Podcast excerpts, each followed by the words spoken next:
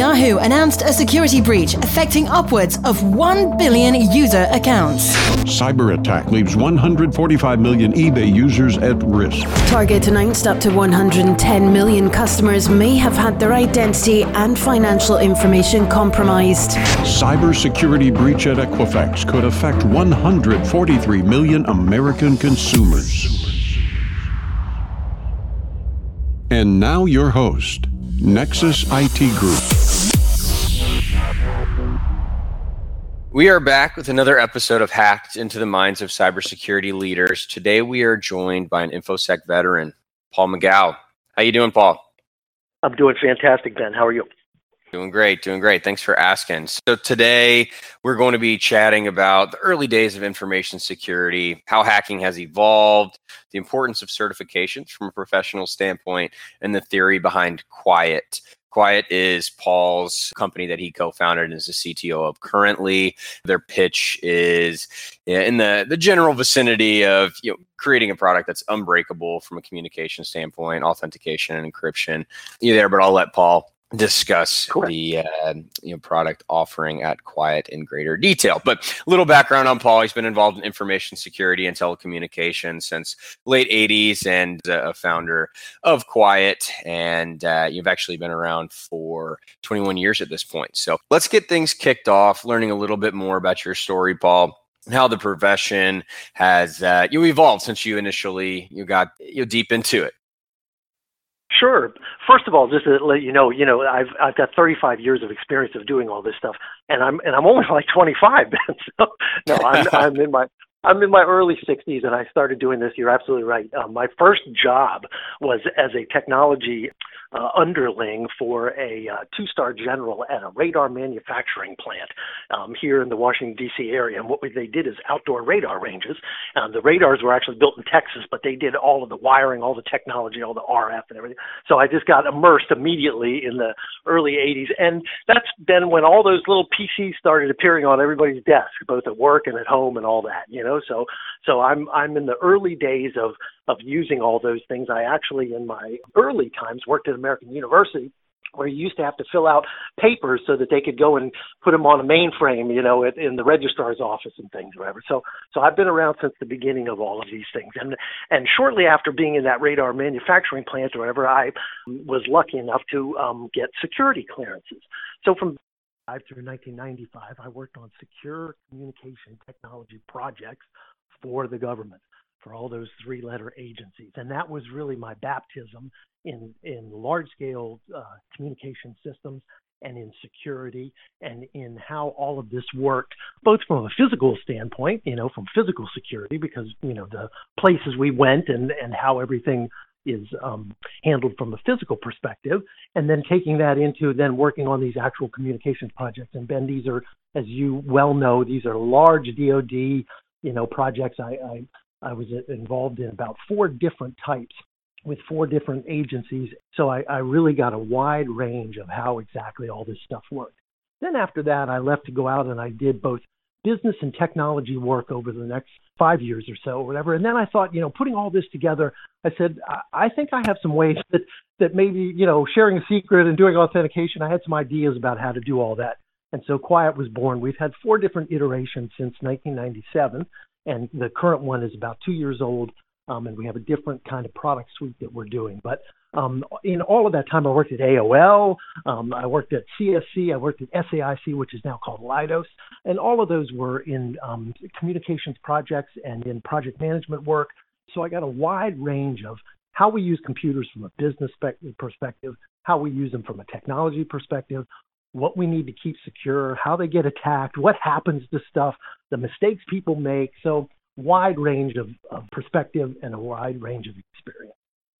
Yeah, fantastic. I'm so curious when you started getting involved in the profession, what was it like? Uh, that's that's interesting or whatever. Um, back in in the in those days, as if, you know, if you've read uh, Singh's uh, code book, you you know that there was kind of a schism between you know um, the what the government did and what the NSA does, and all of those things for how they look at code work and how they share secrets, and then the envir- uh, environment from the EDU perspective, the work that was done on the, in the public vein.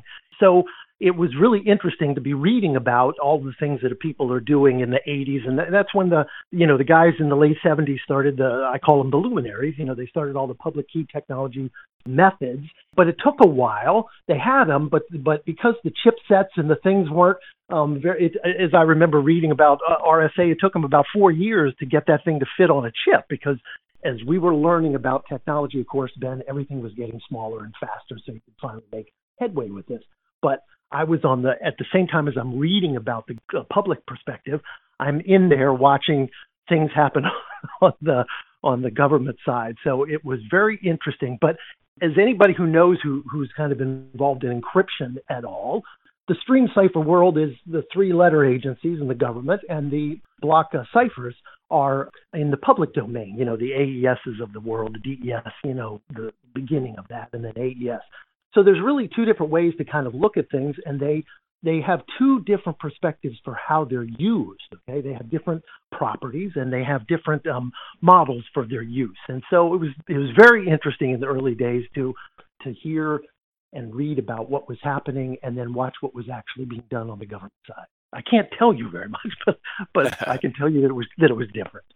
Yeah, fair enough, fair enough. Uh, so, how'd you get experience in it? Was it just hopping in and, and getting your hands on, or did they have any sort of training?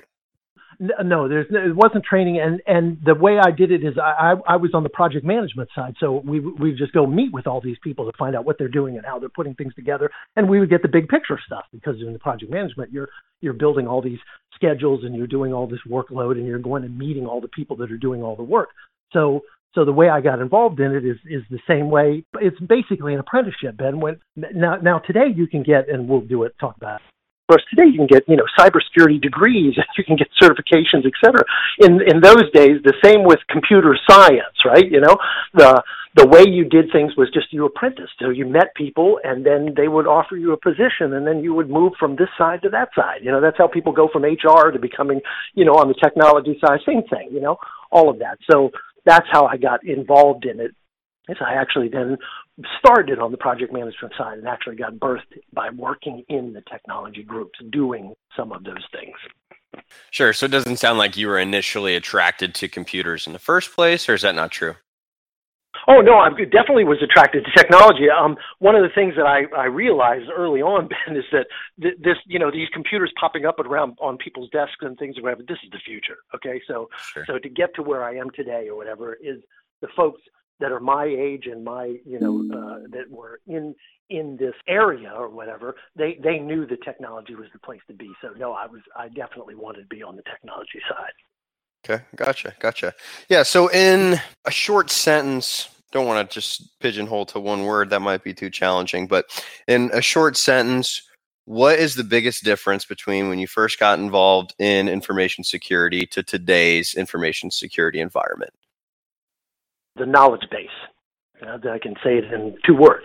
The, the understanding of how things work today is much deeper, broader. Um, there's a great set of information in the public domain. There's a lot of great resources, whatever. Then it was you had to go talk to people. There was a lot of close hold as anybody who knows who's worked working in computers or whatever, and sometimes you have to work with the the systems people, you know, who come up and and you you you did something and you suddenly can't access or something, and you say, all I did was, whatever. Well, that was the entire way that you learned back then. Today, the knowledge base for you to be able to pick up and understand and get immersed in the technology is the knowledge base. There's just a much wider range of information available for you to get smart on it, for you to learn about it, for you to apply it. You know it's funny that you say that. That's you know fantastic. It's great that we are building that knowledge base but i feel like the knowledge transfer especially post breach is still lacking so much. I, I, guess what's your thoughts there okay, here's here's the thing, Ben. So, uh, you know, people listening to this and they're saying, "Wow, this guy's been around a long time." Well, that makes you a veteran. Okay, it doesn't make you an expert. It just makes you a veteran. The way you become an expert and the way you just exactly what you just asked is you say, "Yeah, there's a lot of knowledge out there, or whatever," but spewing it or stating it isn't isn't the answer, and it isn't how you apply it. So so just because you know that something works this way and that it may be attacked this way and this is maybe what happened is you got to get down in there and apply it. You got to look at the real differences, the real things. One of the projects that I did on my technology side, working with my group and, and a couple other groups, is way back. Is remember the old Nextel um, uh, phones? They had the little uh, walkie-talkie thing on the side, you know, where you press Yeah. the button and it did walkie-talkie connection, right? You know, and then they became Sprint or whatever. Um, they, they used to have to go from POTS, plain old telephone service wires, copper wires or whatever, to um, digital switches, optical switches, and you only had 250 milliseconds to get across the switch. And most of the technology that people were, like you said, you know, they would just spew and say, well, we'll do this. And you say, well, if you actually get in there and apply it, you find out that some of this stuff takes longer than 250 milliseconds. What do, what do we do now? We can't get across the switch. So the, I agree with you that that while I state that there's a lot of knowledge out there and a lot of places to go get that knowledge, just being able to spout it or whatever doesn't make it the, the, thing that makes you an expert, the thing that makes you valuable, the thing that can you can you can you know rise in the ranks and you can take to to your future is being able to apply that knowledge to the specifics the situations that you're in. From a present perspective and for the future being able to put it up on the board and say this is why we should do this because of these things or whatever not just because this is how you do it but this is if we apply what we know about it we can get to this. So it's good for present and it's the best planning tool for the future. Well, having seen the evolution of the profession and gaining that knowledge, applying it effectively, when you hear the word hacker, what does that mean to you? Well, first of all, I've been I played golf. So the first time I, I've been playing golf all my life. They, hackers is on the golf course. Okay, so the first thing, the, the first thing that started to happen with all these like the computers on the desk and all those things early early days or whatever was they were mistakes. Okay, they were you know what I mean. They were just they, people just made mistakes. There was shoulder surfing. You know, there was all these different ways that you know um, social engineer you know hacking happened more often than technology hacking. Okay? So it was more mistake oriented and it, and it involved a much more social environment. So you, you know, if you wanted to steal those records, you you went to the place where the big computers were, and you could get the papers that had it, and you could steal the tapes, and you could get your floppies and things. So there was there, hacking then was more uh, you know social slash physical as opposed to you know today's environment where you can just get rootkits and you know malware and just send things off from your you know, from your bedroom, you know, at two o'clock in the morning. So the evolution of hacking has gone. Well, a the the amount of it is just staggering. Okay, and and that's it hand goes hand in hand with value. The value of all the things that we started to place on all these networks or whatever, those really took off after the you know the year 2000. Okay, when the web really after that first tech bubble and people really started to use the internet and try to put sales data on there and company data on there and get everything on the web. You know, that's when hacking became a more technical oriented thing. So the, the the wide range of hacking is it used to be more social engineering and you know physical as opposed to all the the current technology ways that people get in. That's the quick overview of it. Now, putting yourself in the hacker's shoes, you know, how has that role changed? And and I guess I'm leaning towards how can you make a profession out of being a hacker at this day and age versus how you did back then in the you know, pre-tech bubble? Ben, the best way that I would be able to describe it is back then it was smash and grab jobs.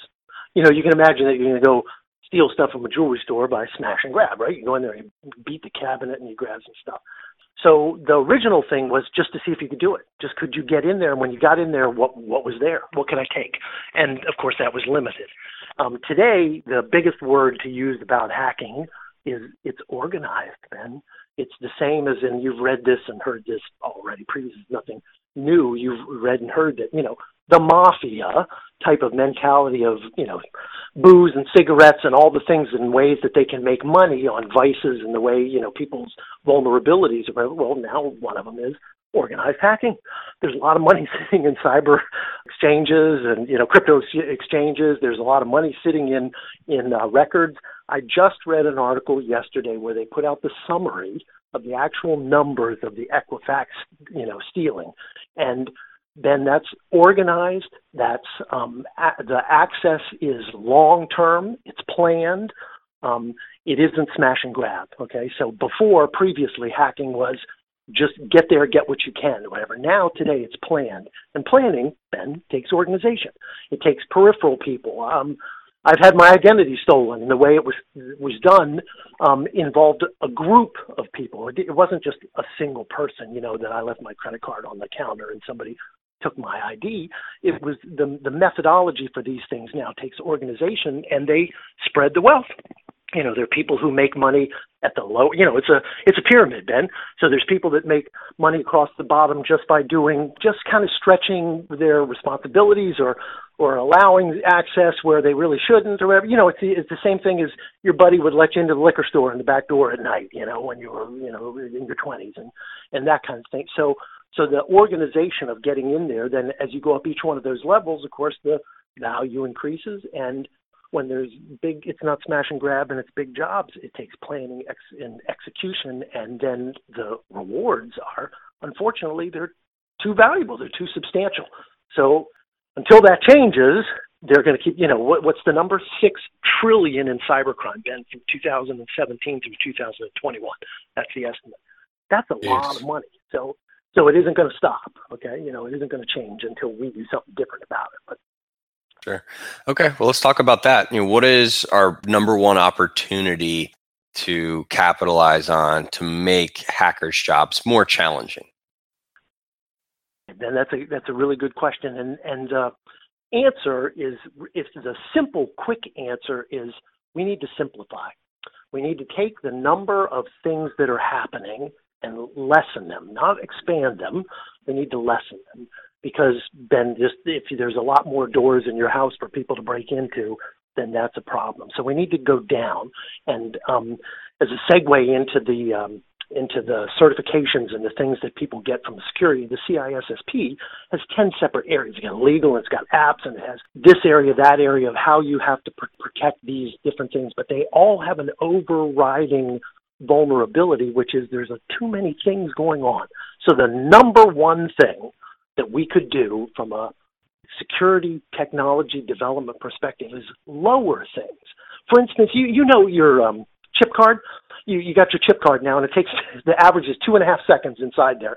But when you swiped it, then it used to take like you know a half a second or a quarter of a second, right? You know, so we've made it two and a half times order of magnitude longer. And we've made what happens back and forth between the reader, your card, and then the credit bureau, the things that we send or whatever. We've added steps. We didn't make them less, Ben. We made it more.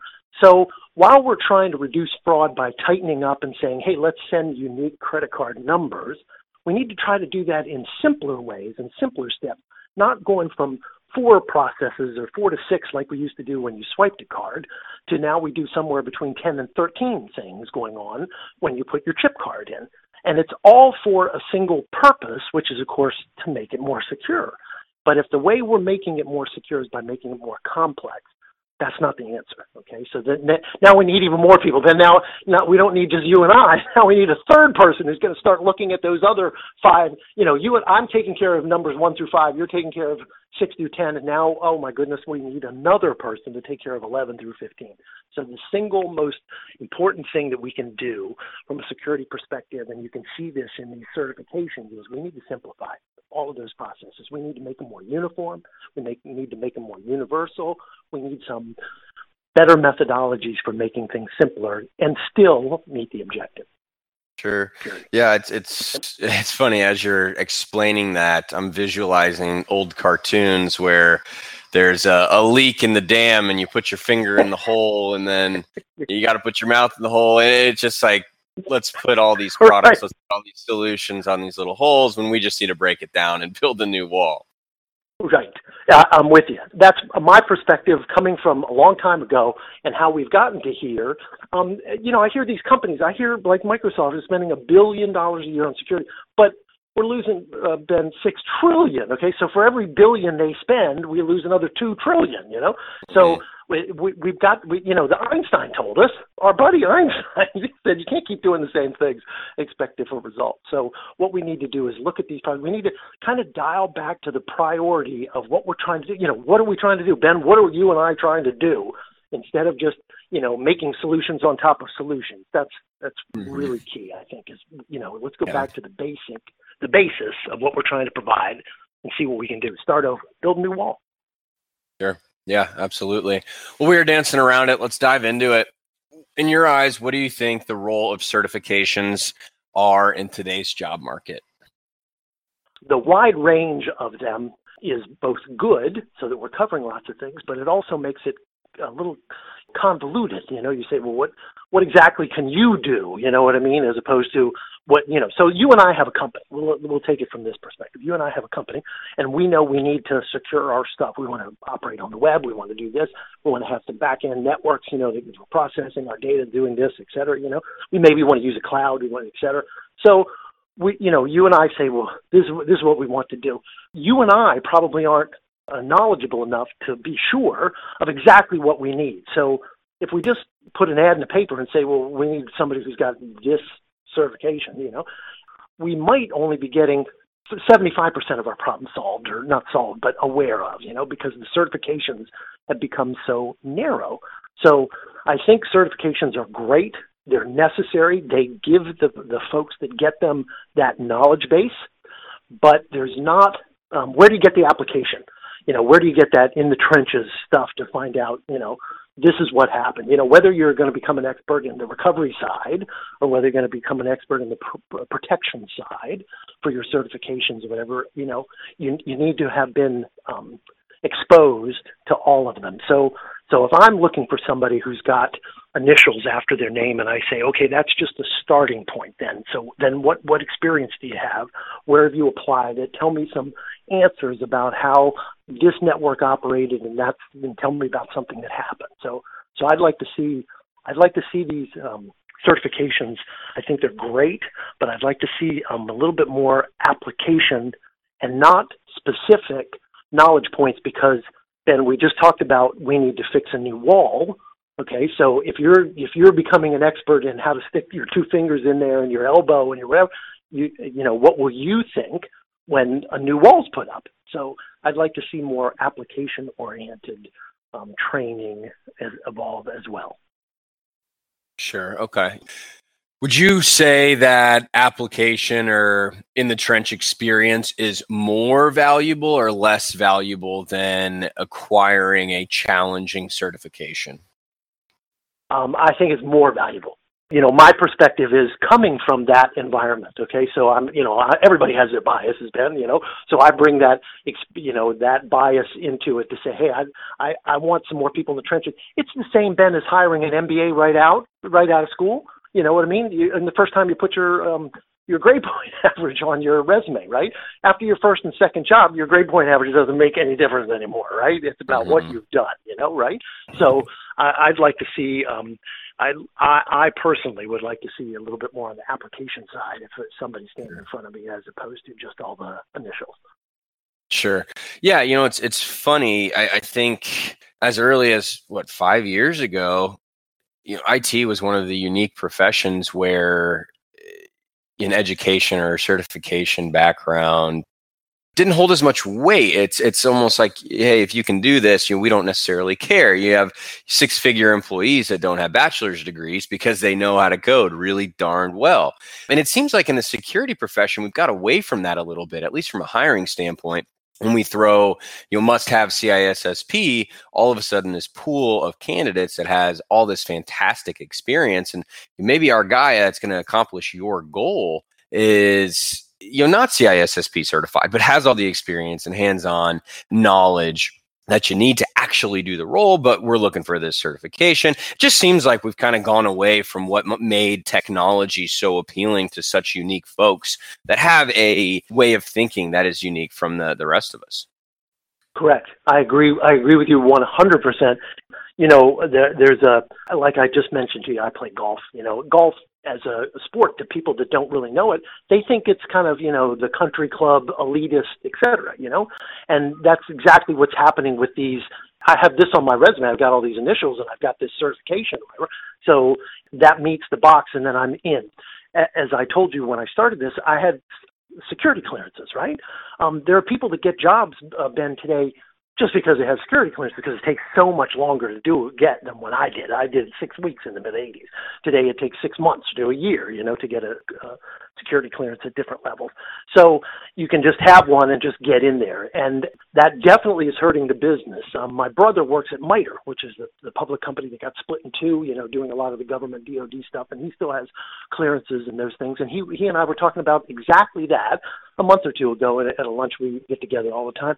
We were talking about exactly that. He was saying that he's working on this project and they're putting out, you know, calls for for folks to come in and do this. It's a data center, I can tell you that. And uh he he's you know they're worried that the, they're just going to get people that just have this limited experience but that have all the right initials so it's up to the executives it's up to the hr people it's up to technology as a whole to do exactly what you just said is to be able to broaden this call for something to say, you know, these would be great.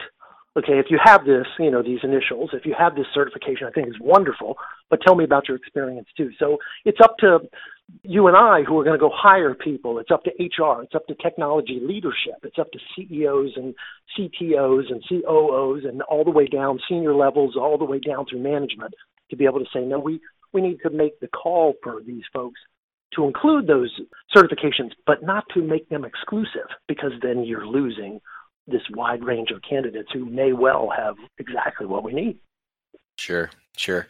I guess would you be a proponent of hiring based on like an exam or test results of a you know, simulation or a wargaming or a capture the flag versus you know hiring based on a classic interview? You know, you have CISSP check check the box kind of you know scenario? Um, you know, it's a pendulum. You know, we've swung, like you said, we've swung too far the other way. So now we're going to get tests, and we're going to, you know, so the, the folks that test well, okay, and under the gun for those kind of activities or whatever. But is that what the job needs? You know what I mean? You know, if you're doing recovery or whatever, the first 24 to 48 hours to two weeks matters, whatever. But then after that, you get to sit with the data and we get to try to figure things out, you know? So, so there's no push, you know, there's no big, you know, so testing won't bring out the person who's best at that, okay? Doing deep research and, and taking a look at, you know, access logs and things then to find out how did somebody get onto this network, you know? So, I, I, you know, the pendulum has swung all the way to, you know, exclusivity or whatever. It needs to swing back kind of to the, to the middle and, and balance those two things out. That's what I, and I, and I think testing is great, but it should just be a part of it. You know what I mean?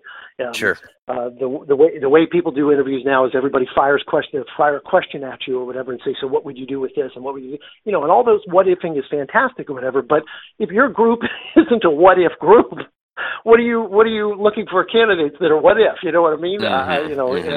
I, I'm sure you have too. You've applied for a job and they're asking you questions, and you go, "What the heck does that have to do with this job?" You know. Sure. So I'm I I love all those things, but I, you would want to make sure as a technology leader that those things are only being asked for of the candidates that will actually do that kind of work. Mm-hmm. You know what. I mean? Mm-hmm. That's that's important.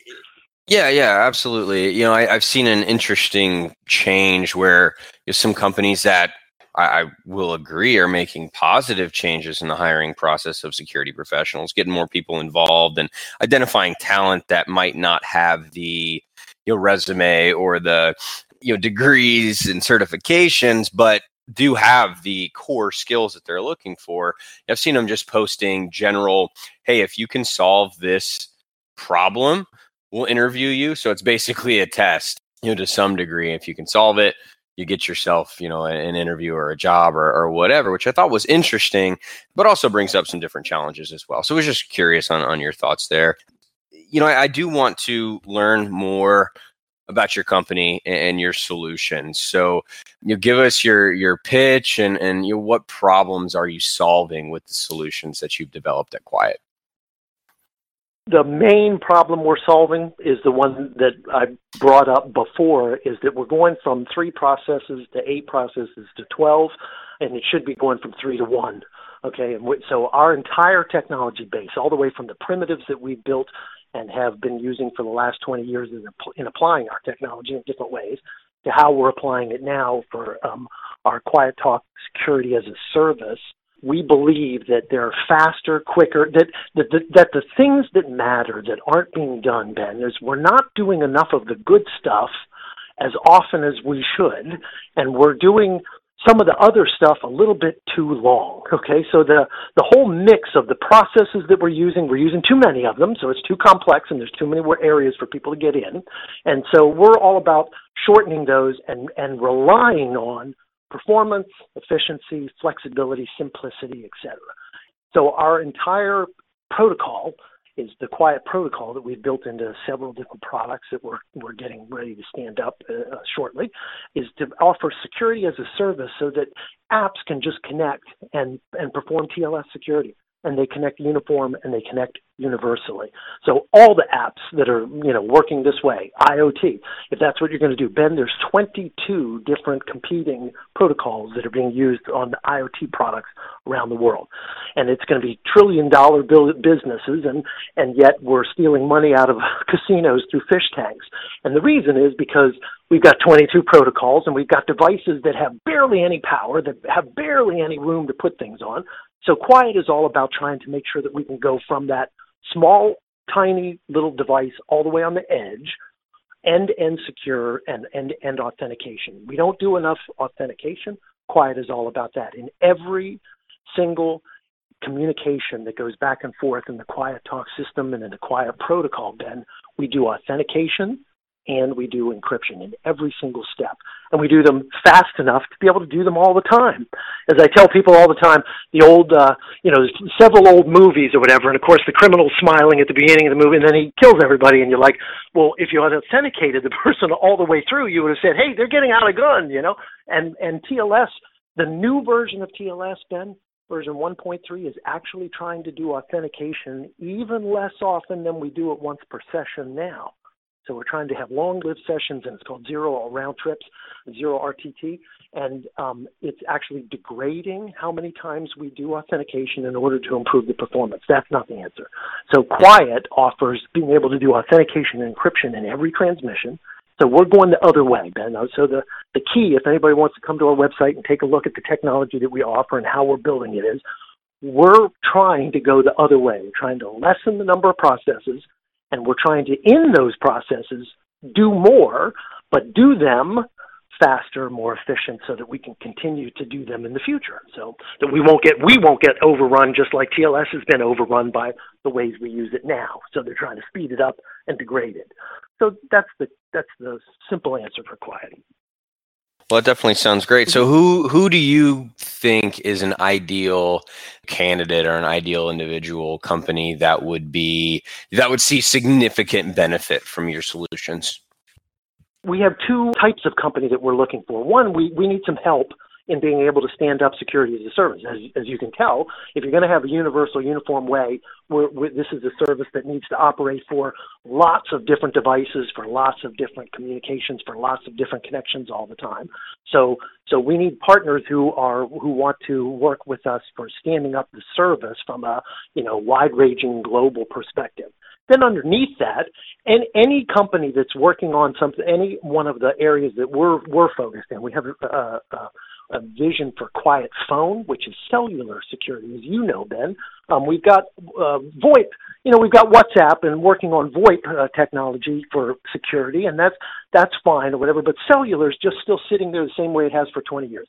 We're using, you know, KASUMI and and a couple of other different encryption algorithms. They're all and they're all broken. So cellular communications, you know, anybody who's into that, anybody who wants to talk about Qwyit IoT, we're the ones who want to go from end to end, including all of those small devices. So any company that's interested in IoT, those are our two first focuses: the cellular and IoT. All right, fantastic. Well, anybody that's interested, where can they find you? Uh, Qwyit.com. And then Qwyit is spelled Q W Y I T.com. Fantastic. Well, let's hop into overrated, underrated. Got a couple here for you, and then we'll let you go. Really appreciate your insight thus far. Excited to hear what you think about some of my overrated, underrated thoughts here. So let's kick things okay. off with black hats moving into enterprise positions. Is that overrated or is that underrated? Overrated. Overrated. Any any reason why? I guess I'm I'm curious. Um, original um, aspect of Black Hat is, you know, from a hacker perspective or whatever. Um, I, I think solutions for enterprise security need a wider breadth than that. So that's just a quick answer. Sure. All right. Yeah, no, that makes a ton of sense. Next one mm-hmm. the use of artificial intelligence in security products. Overrated or underrated? Oh, well, I, unfortunately, I think there's going to be a lot of uh, uh, application in that area, but I think it's way underrated. Okay? Okay. And and if you want the quick answer to that, the quick answer to that, um, Ben, is that AI is great with um, massaging lots of different data in in very short order to get to places. But when you're trying to use less processes instead of more processes, the amount of data and the places where those mistakes and things will happen will be a lot smaller. So, the, you know, relying and saying, let's leave everything like it is so that we create these massive amounts of data that we now need AI help to go through. Why don't we make sure that the intrusion detection is tighter so that the data that we have to look at is actually smaller? So, okay. I'm not a big fan of AI in, in security. Okay. Okay. Gotcha. Gotcha. Next one, last one security conferences. Those overrated or underrated? Uh, pending them and value you know, that you receive from them? Um, th- then they they'd probably be overrated. Um, and, and I've been that's just my personal experience from any kind of conferences that you go to. You know, you go and you get fired up that you're going to learn this and do that, and then the ways that you interact with the company are probably not any any m- much different than you can interact with them without going to the conferences. So, um, sure. and you can get their attention in different ways. So, so I think sometimes I think some conferences are o- overrated, but I wouldn't say that for all. I was going to try to say in the middle, but you want me to go one way or the other, so I'll, I'll go with overrated. okay, fair enough. We'll we'll let you let you off with that one. But hey, Paul, sure. really appreciate it thanks so much. It's been fantastic learning from your background, your experiences, and you knowing that you've been in all sorts of different capacities and seen the profession grow. Um, you're really excited about your product. I think that uh, some really good things there. Some people could get significant benefit out of. So make sure you check out Qwyit Q W Y I T. Check out the products. Message Paul. He's on LinkedIn. You know, do appreciate it. Thanks a lot. Ben, thank you for having me. I, I enjoyed it. Thank you.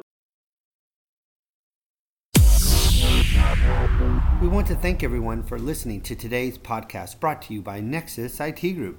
If you're looking for a new career challenge, let's chat.